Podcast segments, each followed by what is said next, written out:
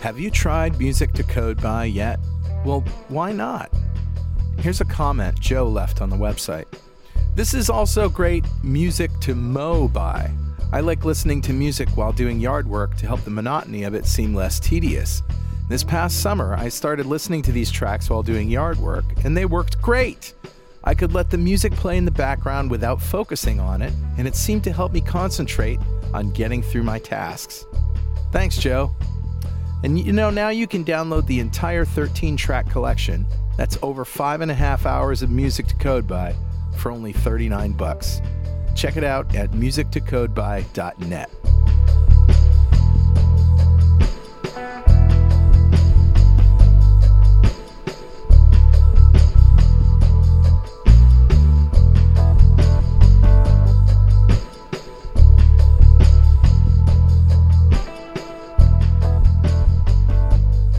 .NET Rocks, episode 1417, with guest Ben Hall.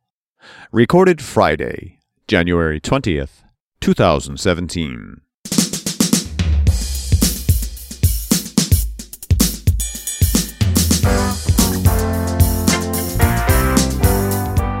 Welcome back to .NET Rocks. This is Carl Franklin, And this is Richard Campbell. and uh, we're here in the fishbowl still at uh, NDC London, and uh, this is day three for us. So we're, it's uh, casual Friday. Such as it is. Okay, you're in the t-shirt. I, I'm this is the f- this is a first for me. Uh. Whenever we're working at a conference, I'm always wearing a .NET Rock shirt. Logo shirts. Yeah. I just felt like wearing my toes are better than French fries T-shirt. there you go. Yeah, That's, so that's awesome. casual Friday, but it, this is a very casual conference. Yeah, Um, it's been a ton of fun. yeah, And yeah, we there's one order. The re- order we record these shows in is not the order we publish in, so it's Yeah. always a challenge. But yep, yep, yep. but it's all good. Well, Ben Hall's here. We'll be talking to him in a few minutes, but first, let's roll the crazy music for a little segment we call "Better Know a Framework." Awesome. all right, dude. What do you got? All right, I found this um, set of React components called Ant. Ant Design. It's at ant.design. Love the new TLDs, huh? Yeah, but it's a little more than that. It's really a design language for React. And you look into it and look at some of the components. Um, yes, they do have components, but it, it, it's a way to put them together um, such that they make a lot of sense. And there's a lot of components, you know, from carousels and badges and timelines to grids to the autocomplete and, and check boxes. and- Cool. Uh, well, and React is really good at allowing you to bundle web functionality together like that. right? Yeah. Like you, the the styling with the structure with the coded capabilities.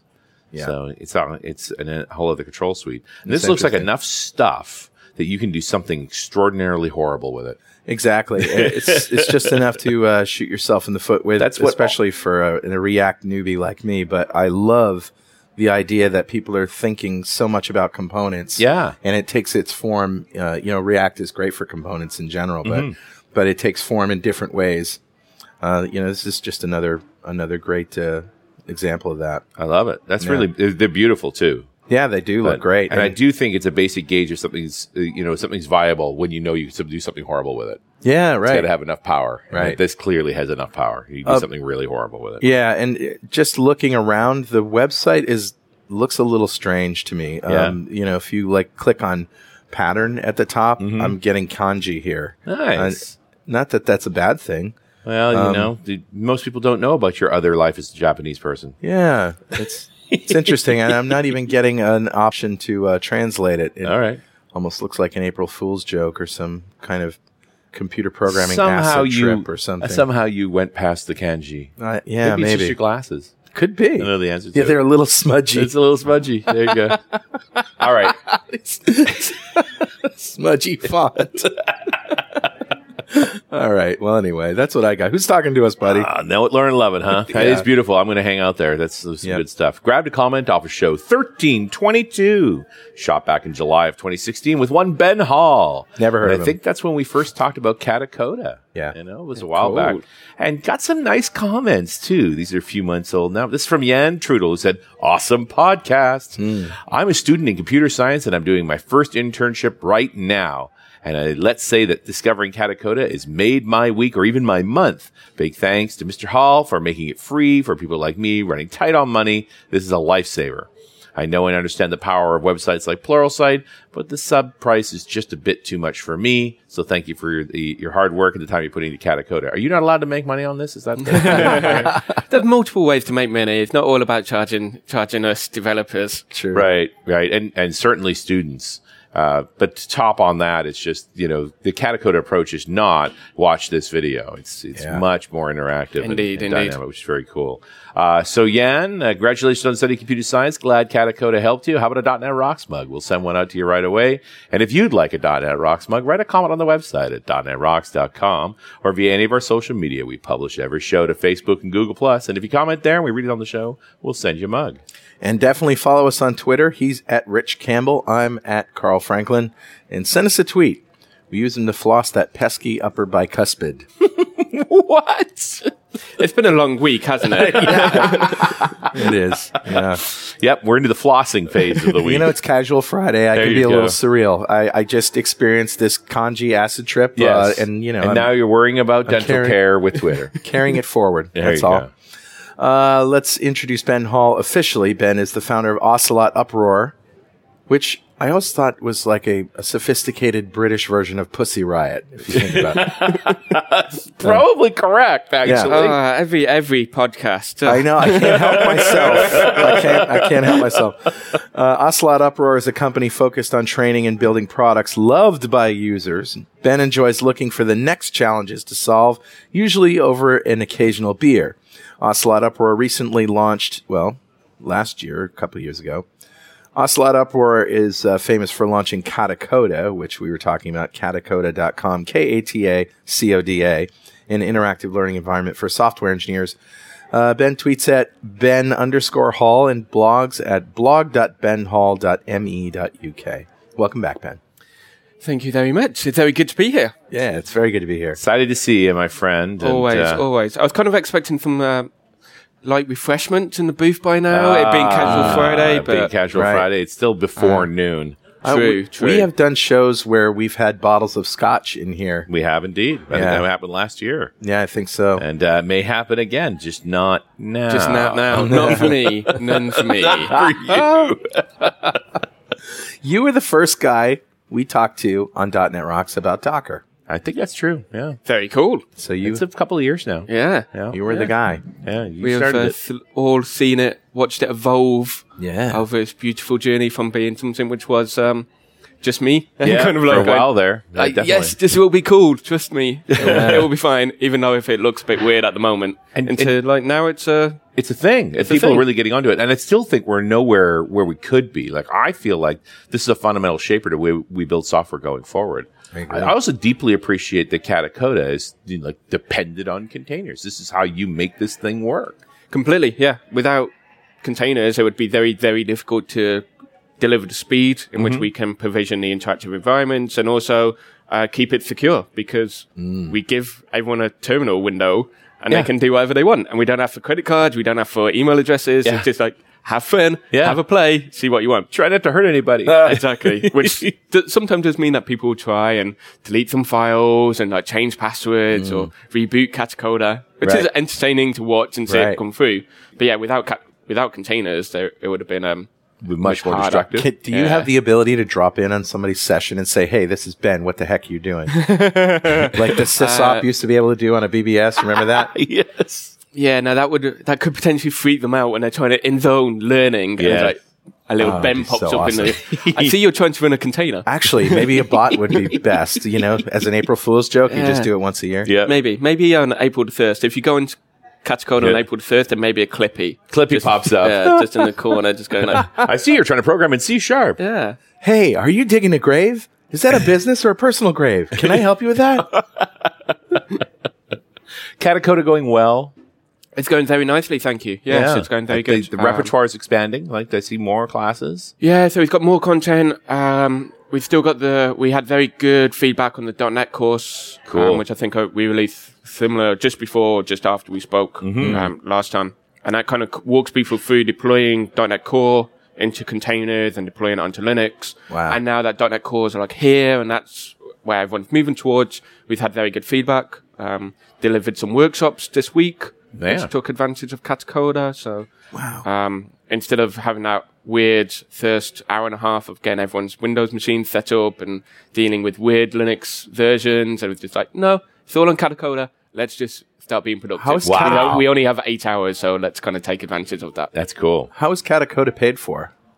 Um, so we are doing multiple things with multiple different vendors. Uh, so Catacoda powers the Kubernetes interactive tutorials. Okay. Um, so if you want to try Kubernetes, which is uh, container orchestration, a, a way to run containers at scale. yeah. yeah. It's the op- it's an open source library, but Google hosts a great instance of it. Yeah, Hmm. so it kind of was spun out from Google um, and one of their white papers um, and how they run containers internally. Mm-hmm. Um, obviously, they've got 10 years experience of doing this, and so it's Mm, Yeah. like, let's share that. And the best way to share that is through an open source project. Right. Oh, that's great. So they kickstarted it, and now it's got Red Hat working on it. It's got Microsoft working on it. It's going to have Azure container support. Servers are all going to be supporting Kubernetes. So it's it's like a significant. and, and so Based. basically, you've just partnered up with people who have a, a similar interest in getting people knowledgeable about containers and Yeah. everything, and that's what keeps it free and free and Exactly. legal. Yeah. So um, the vendors who have the problem with like we have awesome products. How do we get it in the People using hands of people effectively and quickly and get them to the value uh, as soon as possible without spending hours downloading and configuring it and then hitting some weird abstract thing which they missed and then go like, oh, Right. it didn't work and Moving and then they complaining move on. on. Twitter and then moving on. Yeah. Yeah. And so we kind of solve that problem. We get people to see the value and then they're motivated to install it. And if they hit a problem, they saw that it works. They know what it can deliver. And so they're more likely to Yeah. persevere. Yeah. Um, and so that's, That's true. what we're working with vendors to deliver. That's cool. So we noticed that you're talking about Windows containers these days, and we thought, wow, it would be really great to get your perspective on Windows containers because you were obviously one of the first people we know that did uh, containers at all. So you're you're kind of in a uh, a good position to have a perspective that could be very helpful for for non-Windows developers and Windows developers to uh, experience this. Indeed, and I think as this was an unexpected part of the Docker container journey when I started, because like Microsoft, like they've tried to have containers before. They've had various research projects happening about creating secure OSs inside Linux, uh, inside Windows, and how to get that work. But I was surprised at qu- just how quickly they got it to work and got it released, and the fact that they could get it into the Windows Server 2016 release, which came out a couple of months ago, I think is a testament to uh, Microsoft's effort and motivation in order to make this happen. I think- I think Mark Rusinovich was one of the one of those guys, wasn't he? Oh yeah, working no, on he's it? he's big on containers because he's one of the CTOs of Microsoft, right? Like Yeah. he, he cares a lot about making this happen. Yeah. But the other guy is Jeffrey Snover, who's Snover, just yeah. all over make, eh, making this happen. And you've got Nano Server, and you know, like they're clearly getting into tooling to make this significant. It, it strikes me that they, I suspect, and I don't have evidence of this, I suspect they were trying to develop something that was container like internally. When Docker finally, you know, surfaced on the radar, like, oh look. Here's a whole community already knows this is valuable and doing it. Let's just adapt what we're doing to that.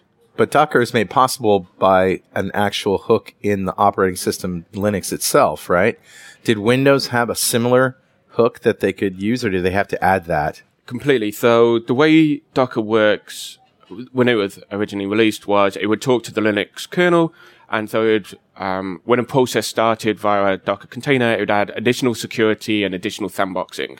And it was kind of taking advantage of hooks which were already there, um, which were committed by like the likes of Google and Yeah. the likes of Red Hat. Right. Um, and so they could take advantage of that, but the hooks were so difficult for most developers to use. It you had to be so committed and so passionate to take advantage of it. And so Docker made that possible, and so that kind of really kickstarted the whole containerized uh, landscape. And so when, as you were saying, like Microsoft had been trying to do this for a few years, and they had stuff kind of like interesting research projects happening, but I think seeing how the Linux kernel had took advantage of it, how Docker uh, used those hooks in order to be able to deliver the container service. I think it kind of was like a focus, and I think the years and years of research what Microsoft had already put into this was like cool. Like we now have a developer experience that we can tie onto this and work alongside and work with in order to be able to achieve our goal. Right. Um, and so Microsoft was, I think, it's kind of like a refreshing thing to see that most have reached out to Docker and said, like, we're doing this. Like, let's work on it together, not reinvent the wheel each time. And like, Yeah. it will be better if we deliver this as a, like a nice togetherness project. That seems like a sea change in terms of Microsoft's MO, isn't it? I mean, they've been criticized for years, you know, Windows NT, going back to that, that, that they uh, could have learned from, you know, the things that Linux had overcome, uh, but Exactly. they didn't. And it's it's just that whole refreshing new Microsoft way of thinking, like more open source, more collaborations, Yeah. more transparency in what they're doing. And this is why we've got Windows container support and we've got it early and it works and like people can build upon it Hmm. Yeah. and it integrates into all of the other ecosystem and all of the other tooling Hmm. because they've decided to embrace it instead of going, which his- historically Microsoft probably probably would have gone like, oh, we'll just build alongside Right. and Embrace another it then. version of Yeah. what we're doing like 10, 15 years ago. And now Sure. they haven't. And so that's why everything is a lot faster and we can start seeing the benefits and start delivering containers in a more uh, streamlined way. So Docker containers work in Azure. Docker containers work on Windows. Why have Windows containers? Very good question. So, if we look at what containers are, or what the benefits of containers are for those who uh, are new to them.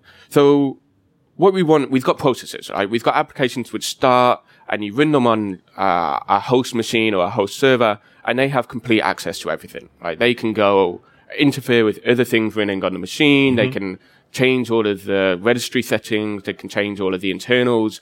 And that's where you get like the weird fun and games with you've installed something and now it's broken a really random application in another part of the system. Right. And like this, not being able to sandbox and restrict these applications kind of driven, driven us to virtual machines. Right. And so we wanted to add some isolation, some security, some confidence in making changes. And so we added these huge operating systems and these huge virtual machines. And especially in Windows, like it's not a th- quick thing to boot up. It still has to go through the stages, go through the steps. You are installing an OS and Yeah. doing all that base configure and so forth. And you can automate a fair bit of that, but it takes a lot of tooling and Yeah. it's gigs. Every time it's gigs. Exactly. It's a not. It's not been cut down. It's not streamlined. It's a significant thing. And then you go back into the sysprep world, which, from my last experience, you still had to mount floppy disk drivers, Yes. and it was like, okay, it works. you're setting up an ISO image. Yeah. Hmm. But it's effectively, yeah, I need a drive. It's this I, this ISO. Exactly. And now you take that and you run it in a, the cloud. So you run it on EC2 or Azure. Like, yes, you can automate everything, but you're still delivering gigabytes of images and you're still de- pushing around huge, big, massive. Mm-hmm. And I've never been able to things. get those deploys under minutes. I Exactly. mean, admittedly, once upon a time it was days, but it's still minutes. So you can't really be dynamic with this. Right. And what we want to get to the point is that we've got a new build which goes out and we want to be able to roll that out in seconds. And we Right. want, if we hit a scaling peak, we want to be able to scale up quickly and then scale back down quickly. Mm-hmm. And if it takes 10 minutes to boot up, like, What, what I ended up you've doing probably with lost all of your traffic. yeah, I, what we ended up doing for like busy weekends is we just stood up twice as many VMs as we ne- thought we needed. Yeah. Because I'd ra- because the cost of the dormant VMs was not that high, and light up times were just too long. Exactly. But it And- wasn't it wasn't the beautiful elasticity we were promised. Indeed, and that's the dream, which like that's what we see, and that's what we want, and that's Yeah. kind of what Linux has had. Yes. and traditionally Linux, especially for the last three years with containers, you if you want to scale out, you just run more containers. Yes. which is basically just starting more processes. Um, and so they're all sandboxed, all nicely isolated. There's nothing conflicting with each other. They can all run p- versions in parallel. Um, and so like you look at the Linux world and it was all automated and scalable. And that's why it brings that to Windows. And I think that's why Windows containers are so important because it adds, f- at least for me, who's not so invested in things like System Center and like the, Those are expensive. the enterprise tooling which Right. Microsoft can deliver. It's quite heavy for me who wants Yeah. to, to automate a .NET application release to invest in that. Sure. So So when Windows containers run .NET, they run Windows, and that's a big difference, right? Exactly. And so now I can deliver my traditional uh, Windows applications, my traditional IIS applications, Yeah. using the same tooling, using the same mindset, using the same approach what I do with Linux, but focused on a Windows world. And I get the best of both that way. This portion of .NET Rocks is brought to you by Stackify Prefix, an insanely cool and transparent and free profiler for developers. It runs in the background and catches bugs, including exceptions that get caught and thrown away before anyone knows you wrote them. Get detailed traces of every request. There's no messy configuration or code requirements, and best of all, it's fast and transparent. Hey, did I mention it's free? And not free like a puppy, free like beer. Download it now at prefix.dotnetrocks.com. How does Hyper V play into all of this stuff? Yeah, Hyper-V is actually, uh, it's been extremely useful for Microsoft to have Hyper-V because they could deliver something which isn't possible in Linux or isn't possible yet in li- Linux. So Hyper-V, you can spin up virtual machines and they give you a nice separated operating system which doesn't interfere with the kernel, etc. Right. So with containers, Docker and containers do kernel virtualization. So the only thing which the kernel has access to on the host is the kernel. And this gives it like native IO, native CPU support, and like the speed benefits and the performance benefits.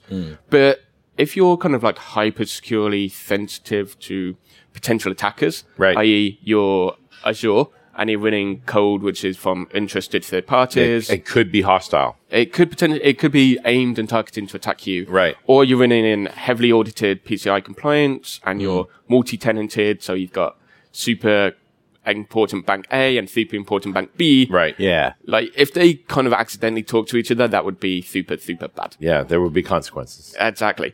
Um, and so what Hyper-V containers can deliver is um, an additional layer of security. So instead of you booting up an entire operating system, like all of that entire Windows operating system and all of the um, kind of speed and overhead that you would traditionally think about. Right. Instead, what Microsoft have built is a Windows utility virtual machine. And it's super lightweight, super small. It doesn't even persist any data to disk. Its whole purpose is to deliver another isolated kernel.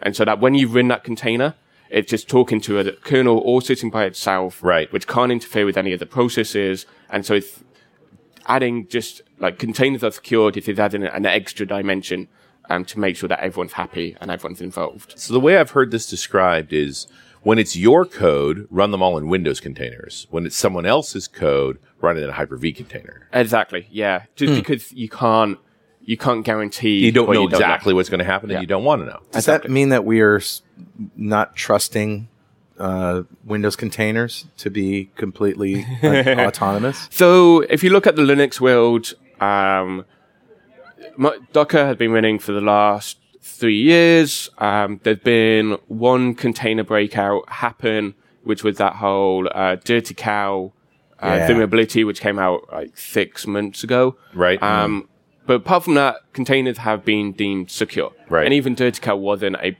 widespread problem as you would imagine. Yeah. So they do happen, but they are they are considered secure. Windows containers do it slightly differently.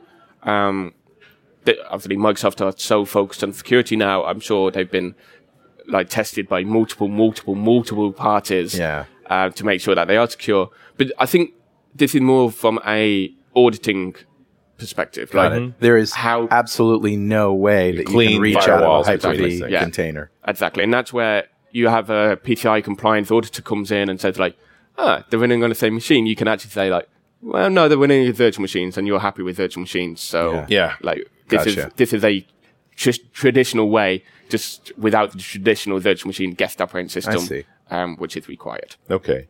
But in anything short of that, it sounds like there's very few cases where you actually want Hyper-V containers. You usually want Windows containers. Yeah, I think obviously as more and more companies adopt these, and then we'll start to see best practices and uh, best ways to adopt. But from everything which I'm seeing, everything which I'm experiencing, Windows containers will get you the way there, unless Yeah. you've got some weird, wonderful problem. Yeah. and then Hyper-V containers are there to back you up, Right. and they get And there's not like they're different from each other. You could switch container models if you wanted. Oh, completely. So when you run a Windows container using the Docker tooling, you say Docker run IIS, Right. for example, and that will w- run as a Windows container. Mm-hmm. To run as a Windows Hyper-V container, you do Docker run, uh, set an isolation flag equals Hyper-V, your container, and that's it. That's it. Under the covers, it will add an extra 100 milliseconds boot up time while it spins up and isolates that virtual machine, and Right. then that's it. Wow. Like, it's now in a separate kernel which can't be interacted with in any Does it way. affect networking or anything? Everything else is transparent. Right. Um, Windows is built around um, NAT network interfaces, so Yeah. Mm-hmm. it's taking advantage of traditional networking, which we're using in virtual machines anyway. Yep. So it's reutilizing all of that Hyper-V support, which is already there in Windows. Yeah. Um, so that's why Microsoft could get It is really So far software we- defined networking, Be- right? Yeah, because like they've done an awful lot of work to get Hyper V working effectively, and so now containers are just like a natural extension Yeah. with the right hooks in the Windows kernel being added. Nice. Just another layer on top of it. Exactly, and then we can go through and build uh, our application. So, um, in my talk today, I took uh, the Nerd App application. Um, What's that? uh, so this was an MVC2 ASP.NET sample application um, from way back in the day, built by Scott Hanselman and John Galway and all of these awesome people. Um, and I was like, well, you know, what would happen if you tried to deploy that? Yeah. And like, could you take something which is 10 years old and deploy it as a Windows container? Right. And so that's where I was like, oh, you had IIS. It's like, oh, you had Windows features. Okay. It needs ASP.NET 4 support. It's like, okay, I can, you can add that as a Windows feature through PowerShell and then dropped it on. It was like, oh, look, it works. Yeah. And it was just like this amazing, uh, idea that you could take out applications which are six years old. Yeah. No one's touched, no one's maintained, no one's modified the source code and then Right. just drop them in a container And they just have work. them running in an automated way. That's awesome. Yeah, that is. Well, Richard, Yeah, buddy. guess what time it is now? It must be that happy time again. Yeah, it's time to go now to our Brando cam on the waterfront. Brando cam. I could have been a container. Jeez, no, no, please. Make the bad man stop. Marlon Brando's a piece of furniture. I could have been a cadenza. All right. Get him in a container. It's actually time to give away an AppVNex coffee mug to one lucky member of the .NET Rocks fan club. AppVNex is your trusted partner for transforming legacy systems into beautiful modern apps. This is my consultancy, which I started in 2015, representing talent which I mostly culled from the .NET Rocks listener base. The AppVNex team has the experience and intelligence to bring your app into the 21st century, no matter what the technology stacks. Contact us today at appvnex.com. All right, buddy. Who's our winner? Today's winner is James Radin. Oh, Congratulations, James. Yeah. Golf clap for you, sir. golf clap for James Raden. And James just won a coveted AppVNext coffee mug just for being a member of the .NET Rocks fan club. And if you don't know what that is, go to .NETRocks.com, click on the big Get Free Stuff button, answer a few questions, and join the .NET Rocks fan club. We have thousands of members all over the world, and every show we like to give away stuff from our sponsors. And every December, we give away a $5,000 technology shopping spree to one lucky member of the .NET Rocks fan club. But you have to sign up to win. And Ben, it's your turn now. You know what's coming. You have five grand. You're going shopping. What are you buying? Yeah, it's surprising. Every I've been on this show so many times, um, and I keep forgetting that you're going to ask that question until you do, and it's like, oh yeah, right, sorry. Um, So I recently bought a Surface Three Pro, so Yes. the really small, lightweight one, and that was like the best technology purchase I've bought in a while. Oh, that's awesome. Uh, Windows 10 is actually remarkably uh, improved on what I expected. Yeah. Um, I can power it from a USB, so uh, I can use it on a flight. So when I'm flying to America for conferences, I can actually watch my own videos.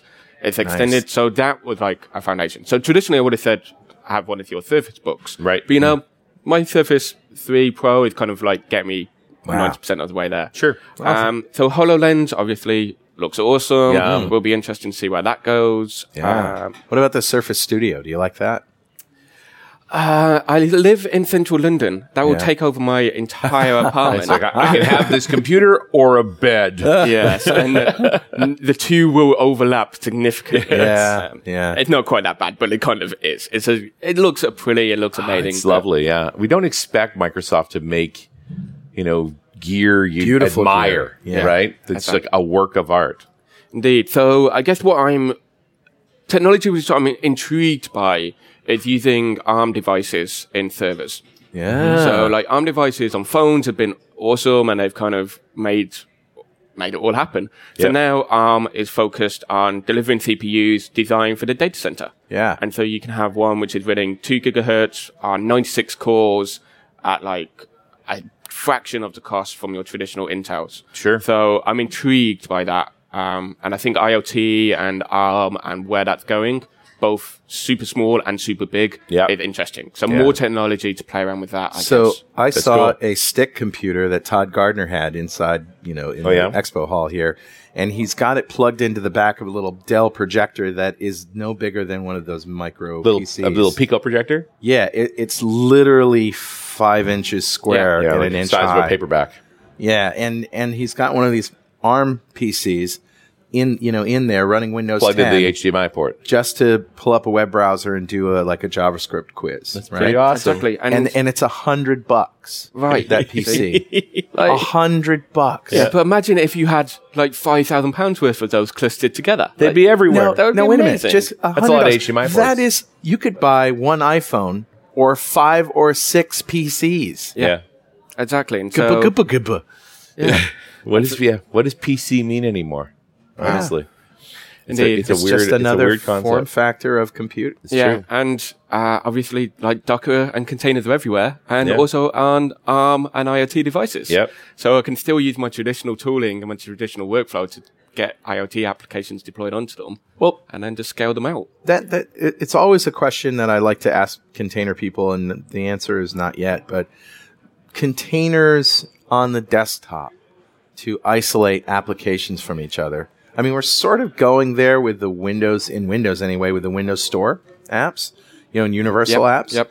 You could submit a Win32 app or a classic .NET app into the store, and as far as I understand, when it downloads and runs, it runs in a what has to be called a container. Yeah, it's taken advantage of the application virtualization hooks, which are like a different part of the Windows kernel, a different, but Similar. the premises of what you're trying to achieve are very similar. Yeah. You want a simple way to deploy, be secure, scale, and make sure that everything's self-contained. Yeah. Um, and start it very quickly, um, and have all the dependencies that you need. Uh, So there if at the- so if Edge, for example, or IE could have a mode where every single tab opens up in a completely isolated environment, um, you know, copy and paste would be difficult, but maybe not. Maybe you know those are the things that you could do manually through the UI. Yeah, so this is how Chrome works. Chrome fundamentally each tab is um, running as a container, and on Linux it takes a lot of the advantages of the same technologies that Win- Docker takes advantage of. No kidding, I didn't know C that. groups and setcomp and all of those are how Chrome keeps itself at the sandbox and keeps itself secure. right? I had no idea. so the malware cannot get to the OS. Exactly, and because it's blocked out all of those system calls, so Right. even if you're running a zoomable Flash thing which tries to do some nasty, horrible things, there's a lower layer support, i.e., the containerized technology, which blocks it from making the system calls which it wants to make. That's brilliant. Hence I how they suspect make it, probably keep makes secure. the calls or tells it it makes the calls, it just doesn't actually do anything. yeah. So the, ker- it will get to the kernel, and the kernel will go like, "Oh, you're not allowed to do that." Yeah. that, like that, not here. not Does it today. kill the process at that point? Or Uh, the g- process would probably fall over depending on how Yeah. it handled it. Um, I but just yeah, it re- gets to operation not it supported or something, not allowed. I Um, just remember Microsoft doing tricks where, like, if you were still trying to write to System 32, it said, "Yep, no problem," and then actually stuck it in a completely different folder Yeah. over an app data. So it's like badly behaved software thinks it's doing its nasty tricks, it just doesn't actually work. Well, and there's another classic attack vector, which is you go to somebody's website, you know, Bob's software or whatever, and he's got some tool to, oh, I don't know, uh, uh, yeah, I have no idea, you know, some little utility that you need to do something. Yeah, but like maybe it's like a, a virtual audio cable or some system thing that is going to integrate into the control panel and all this stuff, and you download it. And maybe it's got a virus, or maybe it's bundled with something that is viral in nature, or uh, you know, and and that just completely hoses your machine. Yeah, I mean that's completely. a classic problem with Windows. Oh, and always. And it's like you install something which is not malware and something like traditional, and then it installs an IE toolbar. Yeah, And it's like, well, okay, I get where Thanks. you're going with that, but really that's not. That's not kosher. You're yeah, out of here. Exactly. It's like, Not, what- So not my I, intention. and I don't want to clean it up. I just want to kill it.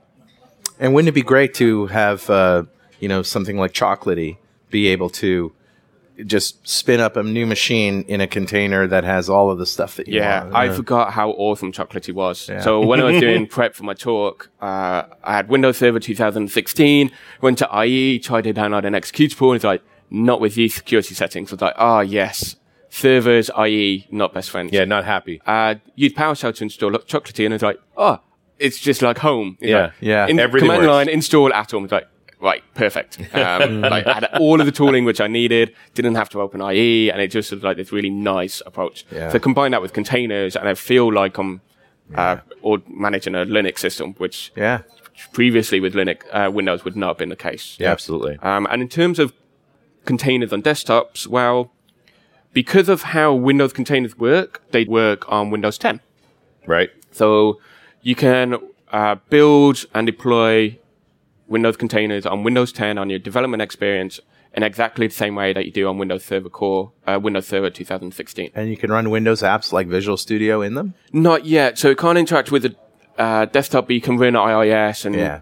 have your development experience to make Right. sure that it works before you push it out and kind of. It doesn't doesn't that make sense though? Instead of having Oh, completely. instead of having a Visual Studio install that takes forever and forever and forever, I just want an image somewhere, and I just want to say, oh, on this machine, I want to run my Visual Studio. Yeah. And I've done that Container with and boom. Hyper V VMs, but they're slow. Like, they're it slow doesn't and come they're- for free. Hungry. Yeah. Yeah. Yeah. So it's And- resource intensive. It's why we have 64 gig desktops, Sixty four bit. Uh, 64 gigs. And you- Oh, 64 gig of RAM desktop machine. Because I want to be able to run, you know, it's kind of nice to be able to light up two separate VMs that are configured for two different customers Yeah. with the full dev suites. I look at a guy but they like want 16 gigs each. like you and Brian Randall always have those mega monster machines with 64 gigs of RAM Yeah. just so that you can run all these VMs. That's so I can boot SharePoint. yeah. yeah.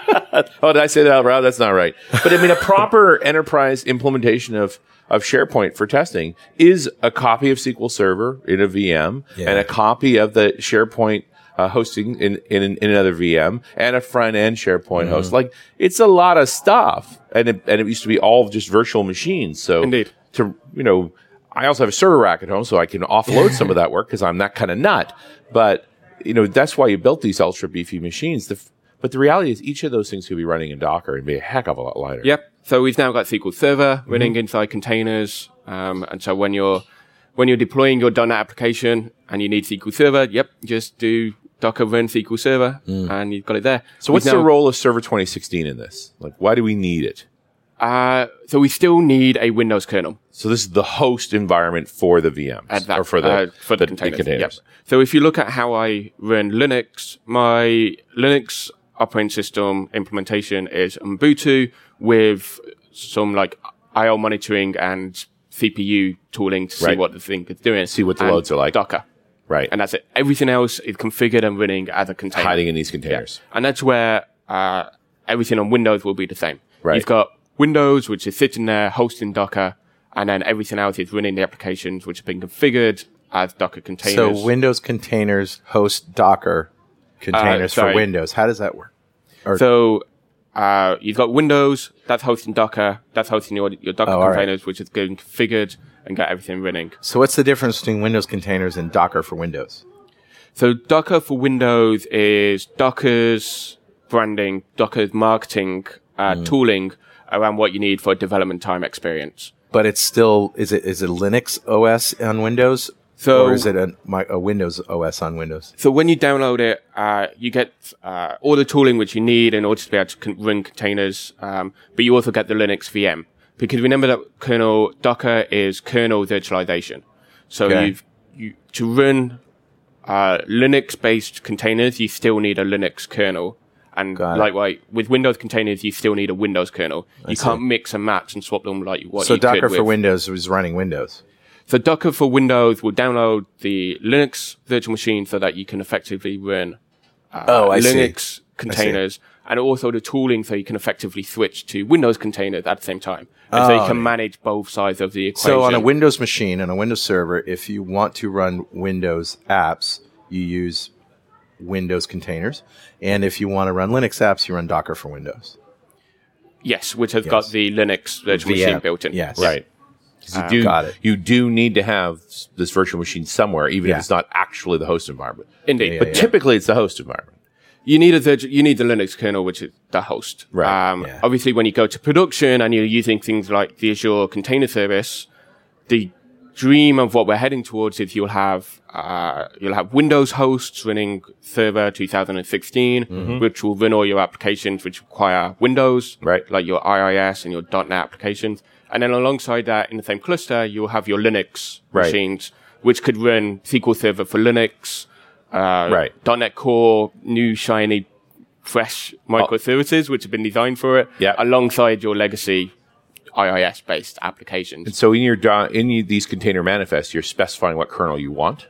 Yeah, that's, when you build it, you first say uh, what your base image is. Right. And so when you're building, uh, like for Linux, you say from Ubuntu or from Right. Debian or CentOS. Right. And f- with Windows, you say from Microsoft slash Windows Server Core or Windows Nano. Mm. Right. And that's how it uh, will build for Is it the different are they stacks. version specific or is it just like a name? You know, you definitely need to specify the, the version as well. So uh, with Windows, that gets a little bit interesting because Windows updates, like Right. Mm. Windows updates in a container, like how That's kind of counter to container mentality, right? exactly Yeah. like the whole premise of what we want to get to is repeatable, consistent builds. Right. Yeah. And what we build is what's running in production. Right. Windows con- updates are just kind of going to go, wow, I'm just going to install an update, which may or may not work. So Yeah. then you turn you can turn off updates though. can Yeah, you? so by default they're, they're updated, they're disabled, and now when you build your image, you specify the Windows build, um, what The you five would- digit number. exactly, Right. like lovely one which no one can remember. I want fifteen seven ninety two, like that, And that kind of thing. does I that- apart love from rock- people like yourself who obviously can remember it. And does that there is not a useful skill. does that change with uh, with knowledge base updates or KP? Exactly. Uh, so when they do their patch Tuesdays Yeah. um, and security rollouts, they'll push a new image to the Docker registry, which is where all the Docker Oh, good. images are Oh, stored. great. Yeah. So you just Um, grab the latest one and yeah. you go. You Either rev grab your the load. latest one, but the whole thing here, when you're talking about a stable build, right? It's absolutely consistent. It's like you just need to know what that version number Yep. is, and when you specify that version number, that's the build it's going to Exactly. get. And You if on can- Patch Tuesday you get a you know there's a vulnerability that's patched, you you get it, you test it, and now that becomes your new You norm. update the template. yeah. Exactly. And then you rebuild everything, you roll it out, and you push it through your entire CI, Right. CD Which is pipeline. one button push. Yeah. More or Yeah. less, yeah. But Well, more it should be. relevantly, it should be. It should be. Comp- everything should be automated. right? now, 'cause why- And you're in this pets. You're, you're you're in this cattle mindset. You're not upgrading any of those containers. You're making new ones and shooting the old ones. exactly Dirty And that- cow.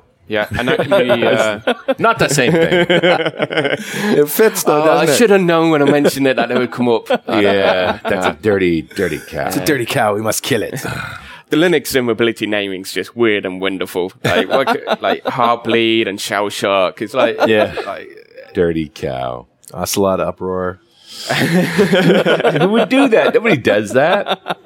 Uh, have you spent any time with NanoServer? It's pretty cool. Yes, and most of my time has been spent on Windows Server Core. Okay. So the reason you've got the both is for the legacy applications and for new shiny Right. um, applications, which you want to deploy onto uh, the one Windows environment. Okay. But obviously, Windows Server Core is basically Windows and everything about Windows too. So that's why you get the gigabytes of images. Yeah, it's big. Yeah. It's a UI-less window still. It is core, but it has the full suite of, Indeed. of Windows services. It's in got it. the Win32 API, and Right. so if your application needs some legacy old bit of it, it should work, and that's what it's yeah. designed to. and if do. it isn't, you can install it. Like th- Indeed. there's not a lot of stuff default by default in core, but you can add all those things in, and IIS will run on it. yeah, and so that's why I could take the nerd app from ten years ago, Right, or and just six run years it. ago, and it would just work because all the APIs and ASP.NET applications work.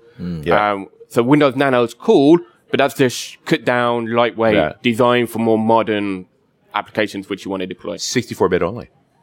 Oh. One Well, of the of ways course. they've thinned it out is they stripped out all the Windows and Of Windows course, stuff. It yeah. is 64-bit only through Yeah. and through. Yeah, so that will save. That's why it's so small. Yeah, and it's awesome. And then you can now start picking. Like, if you're focused on uh, .NET Core, you can start picking. Like, do I need to run my applications in a Windows-based environment? Right. Like, am I? Are we a Windows shop? And Yeah. all of our servers and all of our system administrators know Windows. Right. So let's stay with that. Or like, are we going to push forward and we're going to have lighter VMs and push everything to? Uh, Well, I Linux. mean, if you've got a buildable website or buildable service that you can just spend a little time to make sure you've you've you're all 64 bit, got this, you know that's in order. You should be able to light up a nano container and give it a spin. And if it works, you're cutting consumption in half. Like it's not a small Exactly. reduction. Yeah, it's a significant chunk. And once you start doing that, then like Microsoft is all about the cross platform now. Yeah. If you want to start experimenting and you've got this Docker build pipeline in place, Yep. you just change the Docker image Right. and then in Azure Container Service, it would just then deploy into a Linux box instead of a Windows box. And actually from your management experience, because a host doesn't do anything now apart from run containers, Yep. you manage it through the container platform, i.e. Kubernetes Mm-hmm. or Swarm or uh, DCOS. DCOS, Yeah. which Yeah. is the other cool one. And they've all got Windows container support coming. They Yeah. all run containers. And that will be your management experience. And that will be your management console. And you said coming. Anybody actually got it working today? It works. It's, uh, people have deployed it. Um, there's lots of companies running Windows containers. Lots of companies are building towards Windows containers, get everything in place. Uh, it only went RTM at like build. So they, like, it's still, still pretty, pretty young. pretty Yeah. new. Is it production ready? I guess is the question. It's January twentieth. We were you ready to go production? People are running it in production, so it must be. It's got licenses so they're Yeah. allowed to. I just wonder if it's fully baked. And it- the classic thing is the instrumentation is not good enough. Like, Can I diagnose what's going on? Uh, so, in terms of everything which I've experienced, yes, Mm-hmm. it's like you've got all of the tooling, you've got all of the support, you've got all of the hooks there. Yeah. Now, as you start getting into more interesting legacy applications, you- Yeah. it may be like, oh yeah, we need some other hooks. But But but those old legacy apps weren't well instrumented in the first place. So but Hmm. the reality is, like, it should you should be able to pick it up and drop it into a container and it Yeah. work. The question will be: is we've got this application which no one knows how to deploy. Right. Can anyone actually Deploy deploy, it. it. onto Yeah. Hmm. a new box, whether it's a new box or Yeah. a legacy box? That I think is where containered or companies- not, right? Yeah. It's like it's not deployable. yeah, and But- I Mm-hmm. think that's where companies are probably facing more is- effort in just like remembering how to automate something which was never automated. Right. And it's a Snowflake server running for the last 10 years. But, it's, but it's a worthy goal too to actually kn- sort that out. Completely. Leave the snowflake alone. And this is the nice thing. It's like I don't have to go buy new hardware and stuff like that. If I have a container environment running, lighting up yet another container in that space to experiment with this old snowflake app is almost no cost. If we get it to work, and then it's like, okay, now we really need to host this thing properly. We might need to provision a different additional infrastructure in the container space. But you at least know you know, most of the time when I'm dealing with these old apps that nobody knows how to build anymore on old hardware, they're terrified of it. They don't Yes. Mm. want to touch anything on it. So the fact that we can do our experimentation completely away from the running system and can play and, and the, the day you get it to work somewhere else is like your life just got a little bit better. Uh, That machine mm. can go away and we would still be okay. Exactly. And like maybe we can start getting away from we do one release every six months. Right. Because it takes downtime and it, we need to test it and we need to be well, it takes six months for that confident. release to actually work anyway. That's why we can't get to the next one. Yeah. And so having it all as an automated container, we kind of like well it's still that legacy beast. It's Yes. still got all of the traditional problems, but we can now automate it more effectively. We have automated deployment for it Yeah. at least. How does one update uh, an app that's running in a container? I mean, I know that you spin down the current container, spin up a new one, but do you have? Is there a period where you have them both up at once, and then as soon as the first, the, the second one is up, you drop the first one, and the DNS just rolls over? Yeah, indeed. So that's how we manage it um, ourselves. And this is kind of where something like Kubernetes or DCOS, they'll just manage that for you. Yeah. And so you'd say, uh, I've got 10 instances of my application running on five different hosts Yeah. for reliability. Uh, here's a new image. Here's a new version. Uh, just roll that out for me. Is there and any- it'll just do a rolling update and it will take down one, make sure that it comes back up, make sure it's healthy, and then moves on to the next one. Do you lose all your session state for those people who are currently using your web app? Let's say. Uh, so that's for session state, no, because it should always be stored in something like a Redis or Oh, uh, okay. like an external SQL Server ASP.NET. So for Session the state, client, they could not even notice any uh, difference yeah, they just get between. bounced around. Yeah. Um, and so for things like WebSockets, it gets a little bit more interesting because like, that's Mm. a permanent, long-lived connection. And so you've got two approaches. One is um, kind of roll out the new version and don't send any traffic to the old one, Hmm. but don't kill any active connections at the same time either. And so Oh. let's say that that WebSocket connection will be open for 10 minutes. you use them both until the web sockets have all gone. Yeah. And so then it will be watching and monitoring. It's like, oh, that user, which was that one last user with the one active WebSocket connection has gone. Right. We can now remove and uh, delete that brilliant. other container. Really awesome. In the meantime, all of the new connections would have been going to Go the to the new, new one. version. And so that will happily be running alongside. And yes, it takes some thinking about to get your application supporting that mentality. Yeah. But by that point, like the worst is you're having a WebSocket connection, you want to roll out, and it like everyone's gone, and Yeah. everyone's dropped, and like Yeah. ah yeah, that's That would not be a great worse. experience. Yeah. rolling updates is not a small piece of science. You know, Mm. Yeah, it's. But once you get there, it's a it's beautiful magic. experience. Yeah, But when, You, when you can seamlessly do a rolling update. it's like I used to do. When I still do talks on web performance, and after we sold Strange Shield, I swore I'd never do another, another one. Yeah. One of the one I, ones I did was called One Server to Two. Just how do you get to redundancy? And we talked about there's only three reasons that you'd use multiple servers for Hmm. apps. The first is reliability. Like when something goes down, the site's still up. And the second was performance that you're actually scaling out across machines. And the Hmm. third was rolling updates. That yep, can I update br- roll to a new version without dropping a customer any way al- Yeah, on, along the exactly. way? Yeah. And what's funny is once you know those are your goals, there's a whole bunch of behaviors that you can debate that you used to debate that you're like, well, if we need any of these three goals, you can't do that. Like sticky session. You know, like those sorts of bad behaviors in scaled systems cripple the actual goal you're trying to get to. Indeed, yeah. But that's a reality of some certain applications. They need Yeah. sticky sessions. But with containers, you can kind of still deal with that. Yeah. And like, instead of having two servers running in parallel, you can have 10 containers all running in the same version, Right. all on the same box. Yeah. And so, yes, it may be sticky, but you can start pulling them down. they're as and smaller, when. Mm-hmm. right? Yeah. All you're doing is make it more granular. So you may have to hang that that that container for quite a while while you let that person finish up because it, they're stuck to it. Yep. But the cost of that is low. It's not tying up a whole machine Mm. Indeed. or Yeah, anything, and exactly. you're lighting new ones up for all the new traffic, and eventually that person disappears. Which means, I mean, a rolling update then might take a few hours if the sessions are really long lived, but it's not going to hurt anybody. Exactly. And if that's your application, then like, there's not many ways around that. You're kind No. of stuck with that architectural. Or you toss the decision. customer, one or the other. Exactly. And if that's you want the- the updates that's the to happen truth. faster, come up with a better architecture. Exactly. uh, Yeah, and okay. that's like that's a trade off which you make, or like you abstract that small bit into something which changes even less infrequently. Yep. And so you have your more moving, more frequently released Yeah. version, and then you have your WebSocket, so there's separate container, separate application running, which very f- infrequently needs to be needs released. to be updated, so you don't and then care. you're getting into a monolith going into a microservice Yeah. architecture, and like now we start to break it down into deployable, repeatable chunks. More, gran- more granular. Yeah. You're You running. know- you even could be running multiple versions of it if you have dependencies on older ver- i- implementations and services. Yeah, exactly, and that's where that's how you start breaking up a monolith into a microservice, and Right. that's where containers can start shine. They Yeah, make it easier for you. It may Exactly. be obvious to you guys and to the listeners, but you know, every once in a while you have those moments where, i- i- oh, in days of yore, an architecture meeting, you know, drawing on a whiteboard, most of it was trying to figure out how to engineer your way around monolithic problems. yeah, yeah, You know what I mean? Exactly. And now architecture is more like, what do you want to do?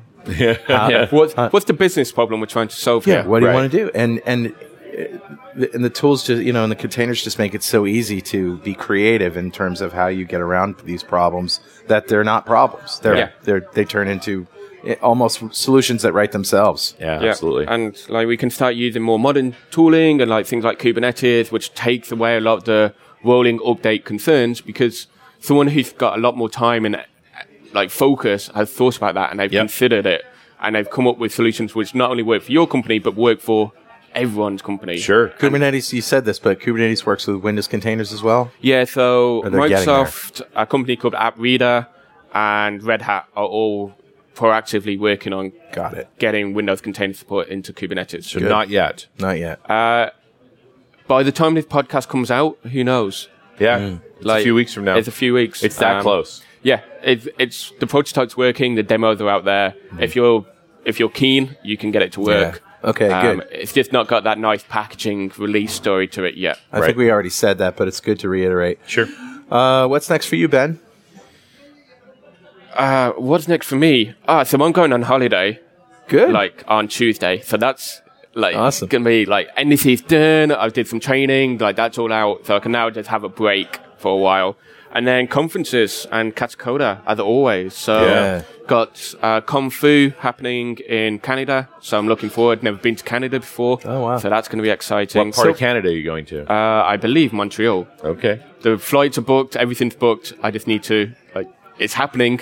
Yeah. Um, it's either Vancouver or Montreal. I think it's Montreal. i they're So- very far apart from each other. You should get that right. the the flights bookings are definitely right, so I know that. Um, I think it's because they had the Vancouver one just in December. I was like, "Is that no, it's not. It's Right. Montreal.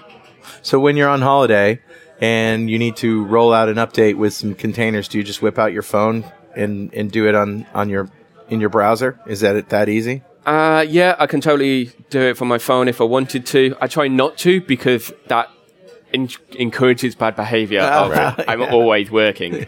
Um, but I'll have my laptop with me and hopefully the pool will have some Wi Fi. And if Yeah. I really wanted to do some emergency production patches, just really which amazing. obviously never works because Catacode is amazing and it's always like, Always Oh, yeah, up, of course. uh, Totally Always. reliable. How- Containers how are silly of awesome. me, yeah. uh, Never a problem. It's almost like I didn't write the software for it. Oh, But if you had to do that for a client, you could easily do Oh, it yeah. sitting on a beach somewhere. Exactly. It's all con- it's all automated. It's all got build pipeline Yeah. um, around it. So That's it's great. just uh, to a Git person, and it kind of just slowly goes out into the ecosystem and makes sure that it's all healthy and happening. And if it got problems, then my phone will stop buzzing and it'll Nice. fix itself. Hopefully, that's the aim.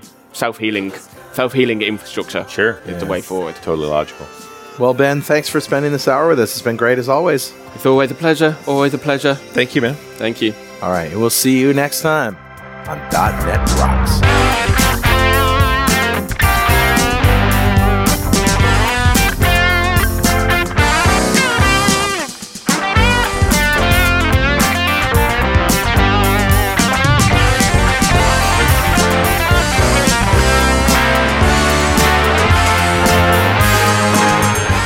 .NET Rocks is brought to you by Franklin's Net and produced by Pwop Studios, a full-service audio, video, and post-production facility located physically in New London, Connecticut, and of course in the cloud. Online at pwop.com. Visit our website at E dotnetrocks.com for RSS feeds, downloads, mobile apps, comments, and access to the full archives going back to show number one, recorded in September 2002. And make sure you check out our sponsors, they keep us in business. Now go write some code. See you next time. Got transmitter banned by the FCC. Yes, I'm a, a type